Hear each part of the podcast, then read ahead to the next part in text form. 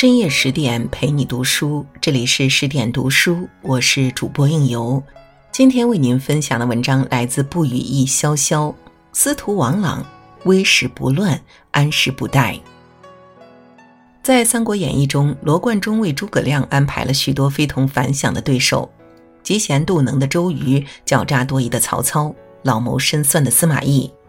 但要说起最有趣的对手，那就非王朗、王司徒莫属了。两军阵前，摇唇鼓舌，最终劝降不成，反被诸葛亮骂得怒气填胸，倒在马下。这便是《三国演义》中的经典桥段：武乡侯骂死王朗。自此，二人的阵前互喷成了人们津津乐道的经典桥段，甚至有不少人在网络平台围观打卡这次世纪骂战。各种各样的配音搞怪视频层出不穷，王司徒倒因此成了现代网红，三国顶流。诸葛亮一句“我竟从未见过如此厚颜无耻之人”，不仅将王朗气得大叫一声撞死于马下，也将厚颜无耻的标签贴在了他身上。其实王朗并非小说中写的这样不堪，翻开他的一生，你会发现，他非但不是那前身缩手、狗图一时的好手匹夫、苍然老贼，反而是一代伟人、人生赢家，危时不乱。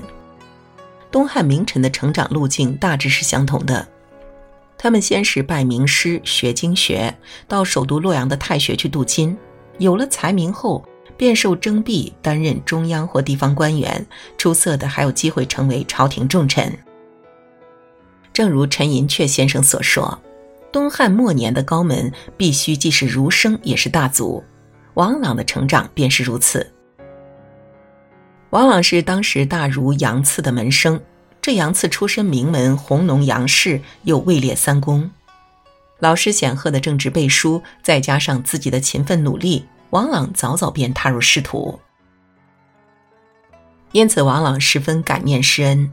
杨赐辞世后，他痛彻心扉，如丧考妣，脱下官服，换上麻衣，决心为老师守孝三年。这一义举令王朗的名声不胫而走，传遍乡里。此后接连被举孝廉、毕公府，但他都以服丧之期未满而一一谢绝。直到三年期满，他才接受了徐州刺史陶谦的举荐，做了陶谦的至中从事。当时汉室已如大厦将倾，汉献帝也被西凉军阀从洛阳挟持到了长安。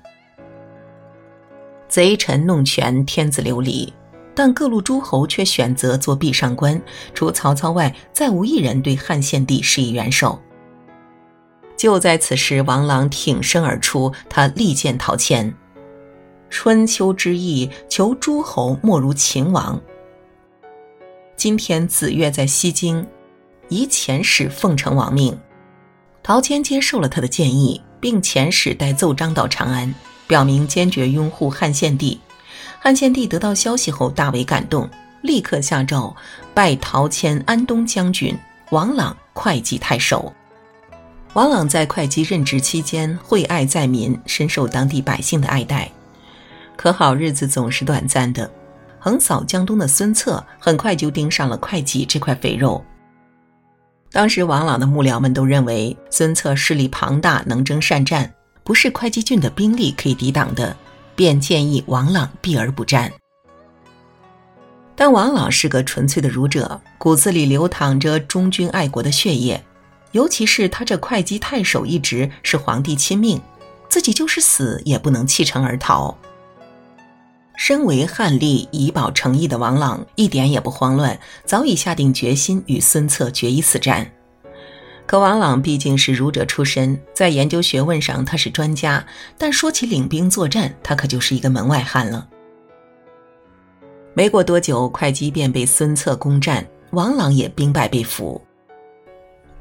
由于王朗本身的名气很大，加之此时的孙策正需要这样的人才，所以他不仅没有加害王朗，反而十分诚恳地劝说王朗为自己效命。对于孙策的主动示好，王朗是不屑一顾的。因为在他看来，孙策攻占的是天子的城池，这是大逆不道之举。自己身为大汉官员，岂能和逆贼同流合污？于是他严辞拒绝了孙策，坚守住了汉臣的尊严。王朗坚守陈节、威武不屈的事迹很快传遍天下，就连远在许昌的曹操也有所耳闻。曹操听闻王朗的义举后，便上表汉献帝，征召王朗到朝廷来任职。也正是这道诏命，给了王朗新的希望。对于孙策来说，曹操的面子是要给的，因为对方很有实力；汉献帝的面子也是要给的，因为对方毕竟还是天下共主。反正王朗对自己来说也没有什么用，那不如卖个人情，把他送给曹操吧。就这样，王朗不顾战乱的危险，辗转几年后，终于来到许都，开始了他的新人生。安时不待，王朗来到献帝身边后，没有过多久就发现，献帝看似受到曹操的保护，实则活在曹操的阴影之下，曹操才是许都真正的主人。王朗感受到了曹操的野心，他并不甘愿做一个纯臣，而自己那小小的忠心与对方的野心相比，简直是鸡蛋碰石头，大厦将倾，他很无力，也很无奈。为了保全自身和家族，他只能选择妥协。所以，他来到许都的第一件事，就是选择与自己的过去割裂，去拜曹操的码头。正所谓“良禽择木而栖，贤臣择主而事”。平心而论，在那乱世中，即便是选择改换门庭，也并没有什么可苛责的。而且值得肯定的是，王朗并非两面三刀的小人，在后来二三十年安定的生活里，他一直都尽到了一个人臣的本分，没有片刻懈怠。曹操成为魏王后，让王朗任职魏国大理及最高司法长官。在办案中，王朗坚持“务在宽恕，罪宜从轻”的原则审理案件，以治愈见成。王朗一直心忧天下，自从各路诸侯起兵以来，已三十余年，四海荡妇，万国天摧。